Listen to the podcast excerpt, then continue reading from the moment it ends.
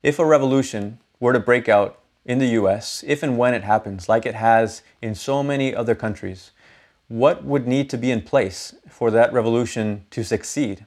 We need to build the kind of organization that can sink roots in the working class and systematically put forward a revolutionary program for a mass party of the working class to come to power, to form a workers' government, to nationalize the key industries under workers' control in order to plan the economy and to transform life on this planet for billions of people. America will never be a socialist country. Attitudes are changing towards socialism. We believe the only solution is the establishment of a workers' government on a socialist program.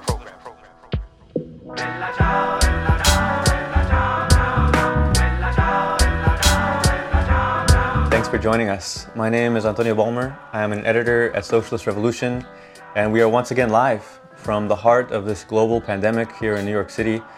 And in the midst of this global meltdown of the capitalist system, Socialist Revolution is bringing you these weekly live streams to look at how this pandemic and this crisis is shaping the class struggle in the US and around the world, and above all, how it's impacting consciousness of millions of people.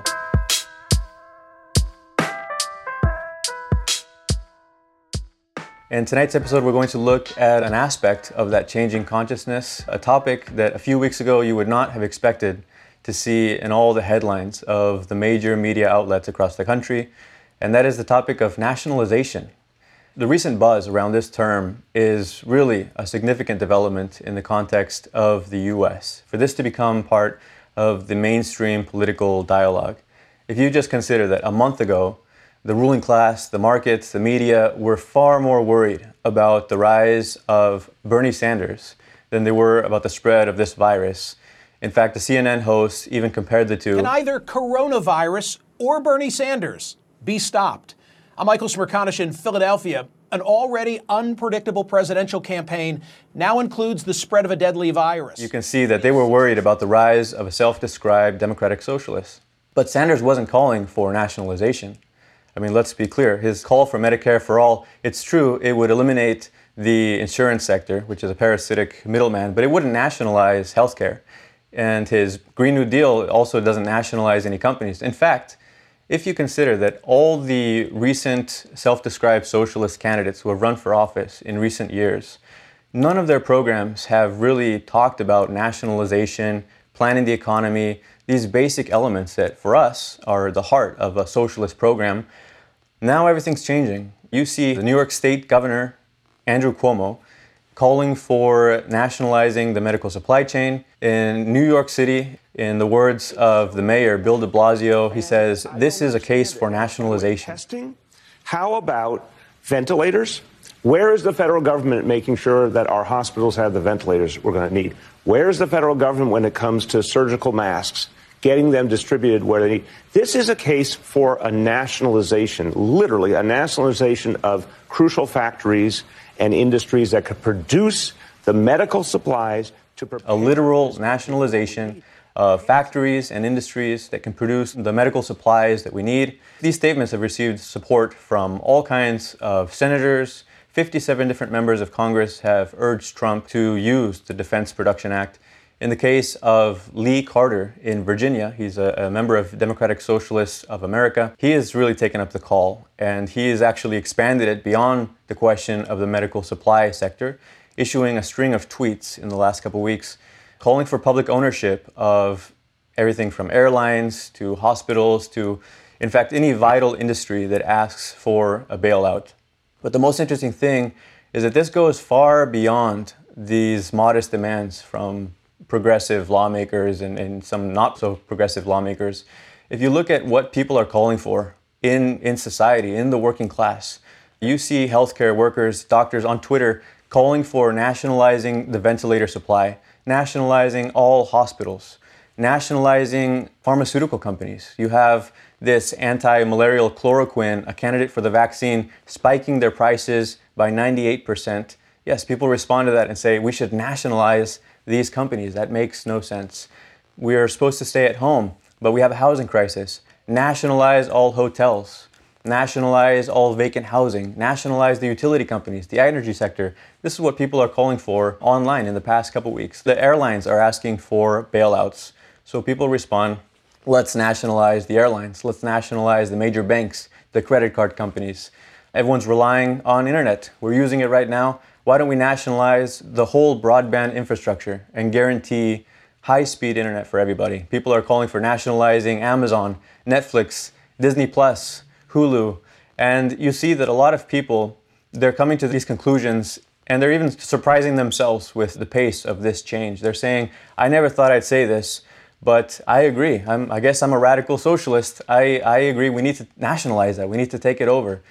What this shows is that people are rethinking the system, and every aspect of the social order is coming into question. And it's really a part of a broader process, a shift in consciousness that goes back before the outbreak of COVID-19, before the outbreak of this pandemic. It's actually a continuation of something we've seen over the last half a decade.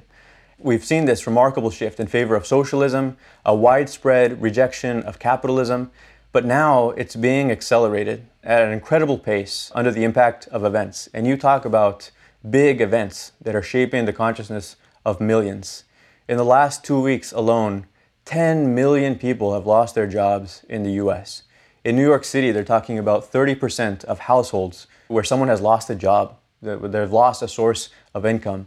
People are naturally drawing parallels with the Great Recession, the 2008 crisis.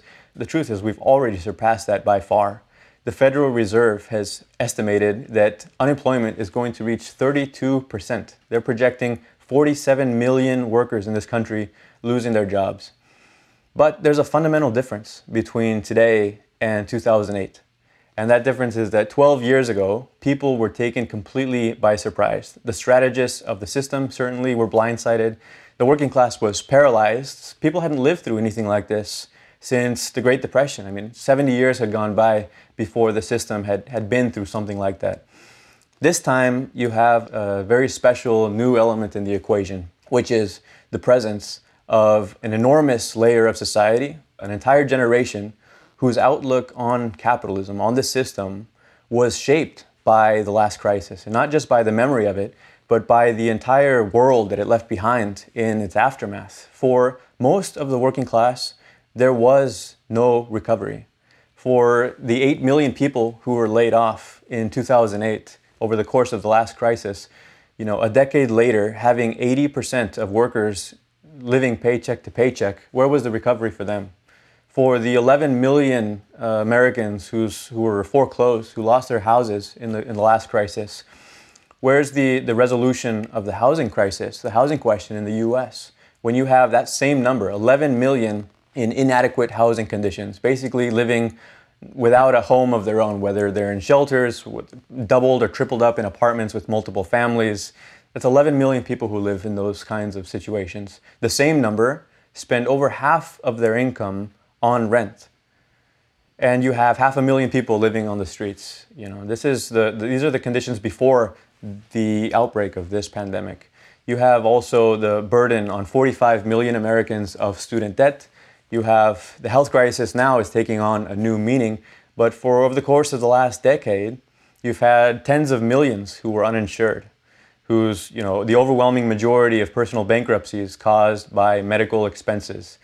So this was a world already characterized by crisis. Add the climate crisis to that. The fact that you have 100 companies that are responsible for 71% of global emissions. There's really no surprise then that there's been this massive shift among the 2008 generation to reject capitalism and to even look for a revolutionary solution that goes beyond the impasse of this system. And over the last few years, we've seen one poll after another really showing this dramatic shift, this rising interest in socialism. The latest polls in recent years show that 43% of Americans view socialism favorably. That's 100 million people, which is an astounding figure on its own. And you might say, what does socialism mean to all of them? It's true that they're not yet on board with a single program. They're not yet organized in one mass party. They're not a single unified force. But don't underestimate the discontent in society and the potential for this new emerging movement to evolve and to develop and to harden into a revolutionary movement, particularly because the composition of the working class is changing. It's now full of this 2008 generation. And you look at these polls about the millennials, the way that their views, it's not just that most of them would support a socialist. 36% of millennials view communism and Marxism favorably. So you have this huge layer in society, which already makes up the largest generation in the US population. It's also the largest generation within the workforce already. There are 75 million millennials in the US. That's more than the entire population of countries like the UK, France, Italy. This tells you something about where the class struggle is headed in the US. And all of this is just the backdrop to the present crisis. All of the discontent that has accumulated over the past decade is now going to be intensified. It's going to be increased tenfold by this pandemic and by the inability of the capitalist system to respond to it. And as Marxists, we've long been in the business of explaining that capitalism is exhausted. Historically, it's exhausted its potential for moving humanity forward, for having any kind of productive development. And every major crisis that humanity is facing is a result of the very structure of society. The fact that this society revolves around the enrichment of a small minority at the expense of everything else and everybody else. It's really brought us to an absurd situation in history where you have so much potential, so much productive capacity, such a high level of technological development that could allow for such dramatic improvements in people's standard of living, and yet it's held back by the profit motive, by the narrow interests of the market. Rather than consciously harnessing all this potential in a rational way, in a democratic way, organizing all our activity around human needs, humanity is governed by blind forces of the market. You know, we're really on autopilot, and we're being driven into the ground, into a state of barbarism. That's what we're living in today. It's endangering our very existence, our very chances of survival on this planet. And it's preventing us from responding to this pandemic in the most effective way. We can't mobilize our productive forces. We have all this potential to retool the economy, to tackle the virus in a conscious, coordinated way. And instead, we're paralyzed because we're beholden to the rules of private property, of profitability and the needs of capital. Instead of a vast scientific collaboration on a global scale, sharing all research, sharing all the information that's available, making sure that some team of scientists somewhere in the world, wherever they are, can find a cure, find a vaccine as soon as possible. Instead of that, we see competition between one company and another, between one country and another, and we see concern in the first place about which company is going to be able to profit from a vaccine, which country is going to get to tap into the massive sales that will come with finding a cure. It's really a tragedy that boggles the mind for society to find itself so helpless in the face of this coming catastrophe that is already having a horrible toll in human life. By Trump's administration's own estimates, they're saying on the low end, we're going to have a quarter of a million deaths in the US. And we can't avert it. We can't steer the ship onto a new course because of something so arbitrary as shareholder profits and capital accumulation. We need masks for healthcare workers, for the protection of everybody else as well. We need hospital beds. We need ventilators. Under capitalism, all of these things depend on businesses. So people are asking, how is it that the richest country and the largest city in the country so unprepared, so ill-equipped? And it's because you have, like every other industry under capitalism, a sector, a healthcare sector, that is not organized around human needs. It's designed to make profits for its owners. Hospitals are businesses, and in order to cut costs, despite the growing population in the last half a century, they've been forced to eliminate 500,000 hospital beds since the 1970s. In New York alone, 16 hospitals have closed down since 2003. We've lost 20,000 hospital beds. Why? To make room for luxury condos, to use that real estate more profitably. That's just in one city. The same thing is happening across the country and has been happening for years. You look at Hahnemann Hospital in Philadelphia. It closed down about 6 months ago. also to make room for luxury housing. The hospital is now sitting empty, and you have 500 beds in that hospital. But the owner, the real estate developer based in LA, is holding that building hostage. He's holding the hospital hostage, demanding a lease of $1 million a month, which the city cannot pay. To quote the mayor of Philadelphia, "We don't have the need to own it," he says, "nor the resources to buy it, so we're done and we're moving on." Those are the words of the mayor of a city with 3,000 cases of COVID-19, over 500 of them just since this morning. You have 500 beds, you have the facilities you need, you have a hospital there, but you can't use it. Those beds have to stay empty because a businessman in LA has a piece of paper that says that building belongs to him. And it's not just in the major cities, it's also, you know, in the past decade, you've had 119 rural hospitals and clinics shut down across the country, which could be a life and death situation for people. The transmission won't be as high, as frequent as it is in the cities, in the rural parts of the country. But if you have to now drive 10, 20, 50 miles for your nearest hospital, that could be a life and death situation. So people can see this, and they can see that it's an absurd contradiction. And that is essentially what representatives of this system have been forced themselves to admit now.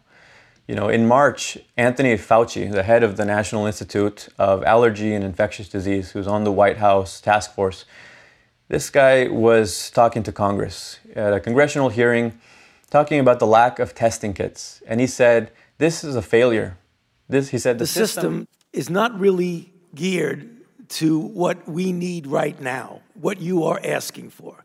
That is a failing. And a failing, yes. It is a failing. I mean, let's admit it. The fact is, the way the system was set up, the idea of anybody getting it easily, the way people in other countries are doing it, we're not set up for that. We're not set up for that. Should be? Yes. So that's a pretty clear condemnation of the system. When you have top public officials basically acknowledging that you can't rely on the market to save lives and respond to this crisis. And that brings us back to the question of nationalization. Faced with the scale of this crisis in New York, the state governor, Andrew Cuomo, repeatedly is calling for the federal government to nationalize the medical supply chain, pointing out that instead of a nationally coordinated effort to make sure that hospitals have the supplies they desperately need, you have states literally competing against each other. And meanwhile, there's rampant price gouging. So face masks that if you step outside in New York City, you can see them littered all over on the sidewalks now. They normally cost 60 cents. And they are going for $7, $8. The federal government had a stockpile of these. I believe it ran out on Wednesday, of 11 million of these masks. Last week, healthcare union in the Bay Area, SEIU, healthcare workers in Oakland, California, located a massive supply of 39 million desperately needed N95 surgical masks. What does it mean to locate 39 million masks? Did they find them in a closet? Did they find them in someone's trunk? You know, everyone's looking for these things, and then you have this union calling around, and they find a distributor. They find a company that has had 39 million masks and is sitting on them, and is now willing to part with them. They're going to sell them, not at 50 cents, not at 60 cents. They're going to sell them at $5 each. So you can do the math.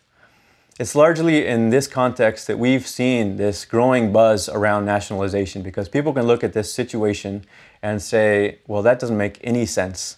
To have society face with this impending catastrophe, and all the businesses, all the companies are looking at it as a business opportunity. This is a situation where we are in a crowded movie theater that has just caught fire, and everyone suddenly, all of their secondary concerns in the background, people need an exit.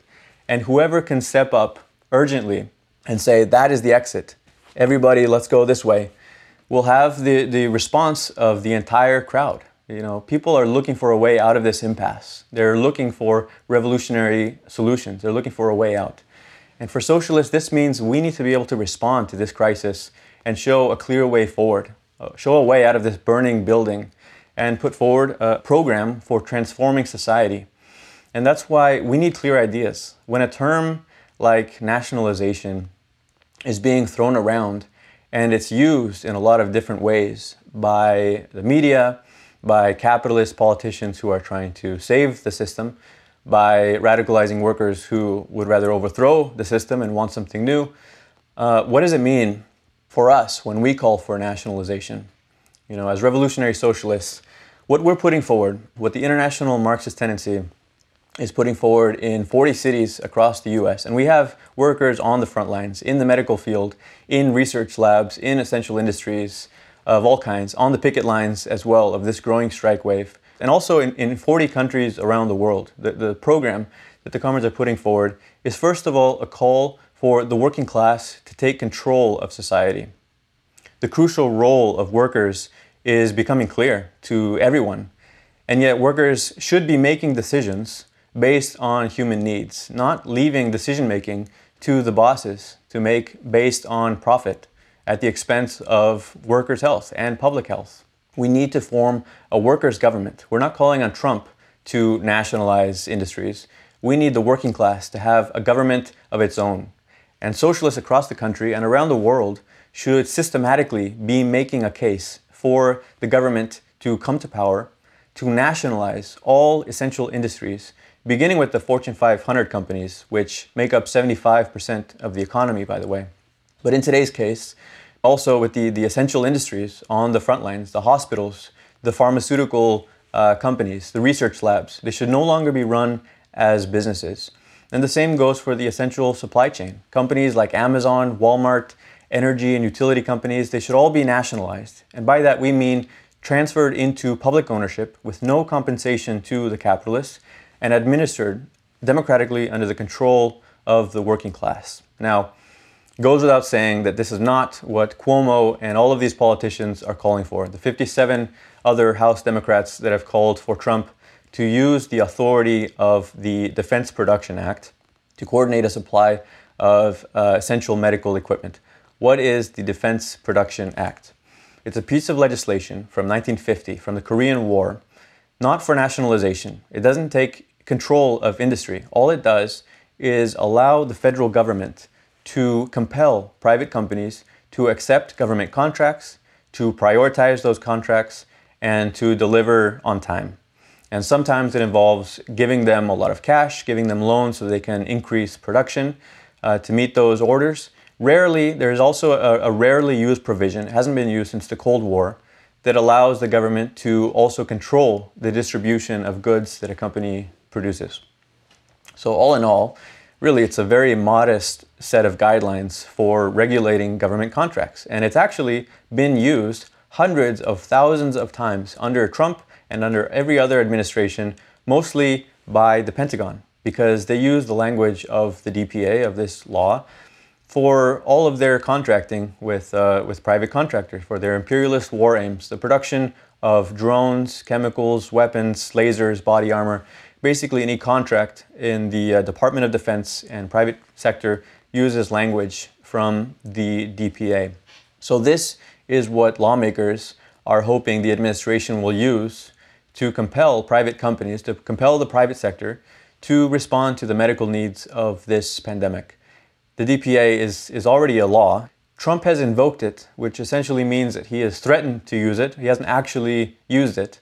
But he's mostly insisting that the private sector can handle this crisis with no government intervention. He has pushed back against pressure to activate the DPA, saying that we are not a country based on nationalizing our business. You know, we're a country not based on nationalizing our business. Call a person over in Venezuela, ask them how did nationalization of their businesses work out? Not too well. The concept of nationalizing our business is not a good concept. But of course, that doesn't rule bailouts like the ones we saw in 2008. By some estimates, the total amount of public money that was spent in rescue packages, loans, guarantees to bail out the finance sector and all these other major companies that came crashing down in 2008 was $12 trillion over the course of the crisis. Some people in the media called these policies nationalization. The 2008 generation remembers clearly and knows that this was not really nationalization. This was a public rescue of the capitalists, a massive bailout at the expense of the working class and the youth. The government said at the time, these companies are too big to fail. And as we responded at the time, yes, we agree, they're too big to fail. We don't want another Great Depression. They're also too big to remain in private hands. And that is 10 times more so the case today than it was 12 years ago. The Trump administration is planning some massive bailouts. They've talked about bailing out the airline industry and several others, and it's not going to sit well with the working class, to say the least. You take a company like Boeing. They're asking for a bailout of $60 billion. This is the world's second largest private contractor with the US military. The same company that's been in the headlines for cutting corners on their inspections. And as a result, you have hundreds of deaths from these planes falling out of the sky so they can make more profit. But the CEO says he doesn't want the government to have a stake in ownership in the company. So we want the bailout, we want the money, but we don't want any strings attached. Naturally, people are responding by saying, we need to nationalize Boeing. Or you look at the airlines, same kind of situation. They're asking to be bailed out. A highly monopolized industry that abuses the public. It's been raking it in for years. They have increased their profits by billions just by increasing baggage fees, grinding down their workforce, nickel and diming their customers. You now have four airlines that control 80% of flights. In 93 of the top 100 largest airports in the US, you have one or two companies that control a majority of the seats that are for sale. What have they done with all of their unprecedented profits in the last decade? Well, the top five airlines have spent 96% of their free cash flow on stock buybacks, which basically means inflating the cost of shares, delivering huge payouts to their owners. American Airlines alone spent $15 billion this way in the last 6 years. The CEO of that company makes $12 million a year. Delta CEO makes $15 million a year. United makes $10 million a year. That's just in their take-home wages. Now they're asking for a bailout that's going to be almost the equivalent of all the country's airlines put together. Their CEOs wrote a joint letter to the government saying, basically threatening, if we don't get bailed out, we will be forced to take draconian measures against our workforce, which they are already starting to do. So you can understand why people are also looking at this situation and saying, we don't need to bail out the airlines, we need to nationalize them. You've also had, on the other hand, some reformist commentators who have been making the case that nationalization isn't such a radical thing. And it's actually, they're saying it's a policy tool that the US has used before, that the US actually has a long and rich history of nationalizing industry, particularly in wartime. And this is true. It's actually an example that when the ruling class finds themselves up against the wall, when the stakes are that high and efficiency of production is a matter of life and death for them and for the survival of their system, of their rule, then they acknowledge that they can't rely on the chaos of their own system, and the state is forced to step in. And that's exactly what we saw in both of the world wars. In World War I, US nationalized telecommunications, 50 radio stations, all the railroads in the country, which was owned by 400 companies at the time. Arms manufacturers like Smith & Wesson were nationalized. All of it only to be reprivatized immediately after the war with compensation. The telecommunications, all manufacturing, the railroads, all given back with interest to their owners. In World War II, you saw even more extensive nationalization across an even wider range of industries. Oil refineries, even retail chains. One of the largest in the country at the time was the Montgomery Ward's department stores. And against the wishes of their CEO, they were nationalized. Although in many cases, the owners were only too happy to accept a very generous buyout and to basically take a break from running the business. But the government nationalized large parts of the mining sector. Over 3,000 coal mines were nationalized. Over 1,000 railroad companies were nationalized. And towards the end of the war, the government was taking over an average of one plant every week. So even after the war, this continued. Under Truman, you had the nationalization of several more railroads into the 40s and 50s. In many cases, these were responses to strike activity, and you had a powerful strike wave that it interfered with the urgent needs of wartime production. Then the state would step in and either grant concessions or, in most cases, just violently crush the strike and get back to production. So if we look at this history concretely, yes, it's a long history of nationalization, but this is not an example of socialism or workers' control by any means. On the contrary, this is an example of what you'd call state capitalism. This is the government, the agencies that were set up to oversee these policies, the National War Labor Board and the Wartime Production Board. They put capitalists at the head of these agencies. The CEO of U.S. Steel, the largest company in the country at the time, was put at the head of the War Production Board. And it was a way for the capitalist state to basically exercise a central control over its economy and to temporarily suspend some of these obstacles of the market, like price competition, and give the capitalist state a free hand to deal with their workforce. That's not the kind of nationalization we are fighting for, that any socialist should be fighting for. A lot of governments are taking drastic measures to intervene that are actually fall short of nationalization. Spain, for example, has temporarily requisitioned, has taken control of the hospitals, has allowed local government authorities to basically direct the activity of the hospital network, but it hasn't changed hands. It's still privately owned and will likely be compensated. In Italy, over the past decade, you've had tens of thousands of healthcare staff laid off. You've had a reduction of 70,000 hospital beds. And yes, it's a public system, but look at the way public healthcare systems are treated in capitalist governments. Due to austerity, due to health and budget cuts, really that's the reason Italy has been the European epicenter of this pandemic. It's because under capitalism, this is the way that public health and other public services are treated. It's really a question of the nature of the state. And you can't have a planned economy under capitalism. The government is a machine of the capitalists. It's exclusively a vehicle for their interests. And that's why it's vacillating. It's bending over backwards to not disrupt business, to not challenge private property. And if they did decide that for the survival of their system, they needed to take a more aggressive policy and cross that line, you can be sure that it would be temporary. It would be compensated generously for the capitalists, and the working class would be forced to pay the price. The fundamental solution is the establishment of a workers' government that would act as a vehicle for the interests of the working class and for the democratic control of the working class, which is the vast majority of the population, over the economy.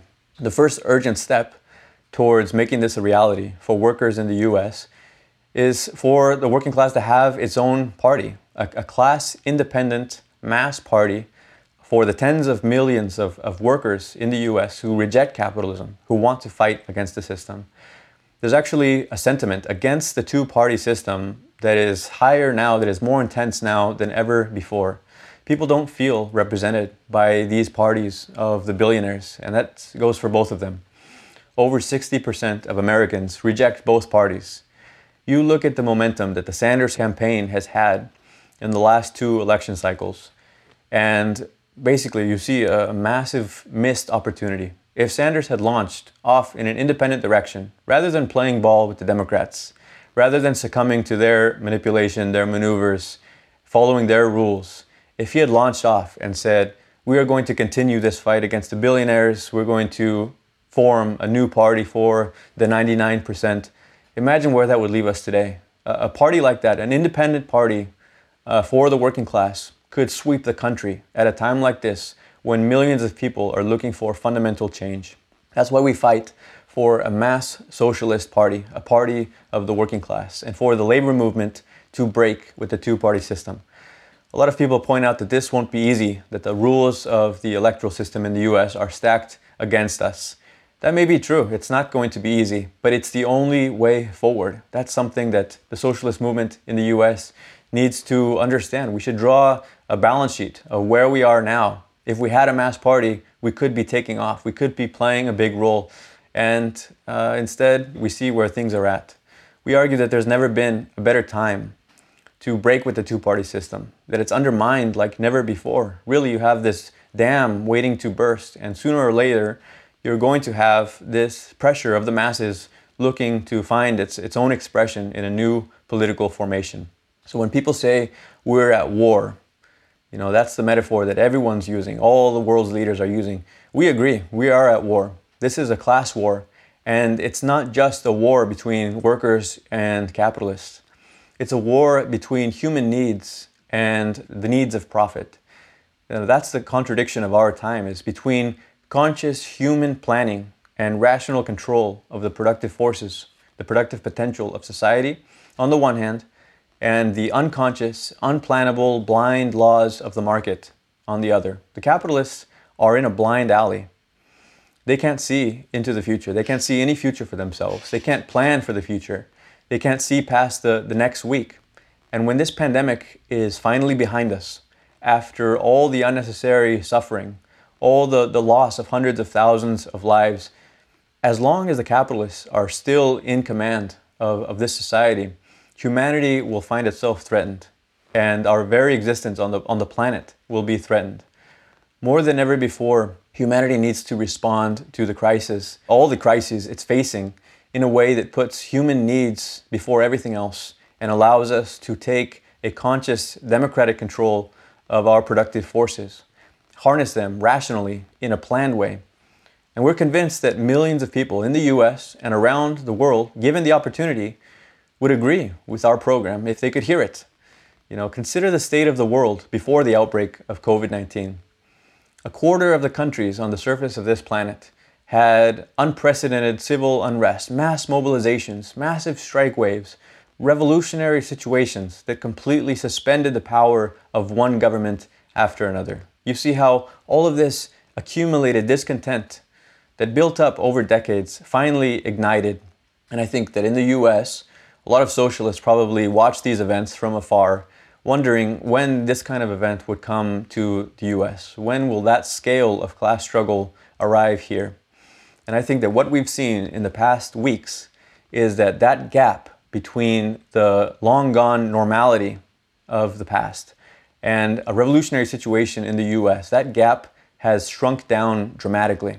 One of the things we do at Socialist Revolution, we study revolutions, we study the class struggle. We study these histories not as an academic exercise, but in order to understand the way that consciousness changes in the midst of massive events. It changes in an explosive way.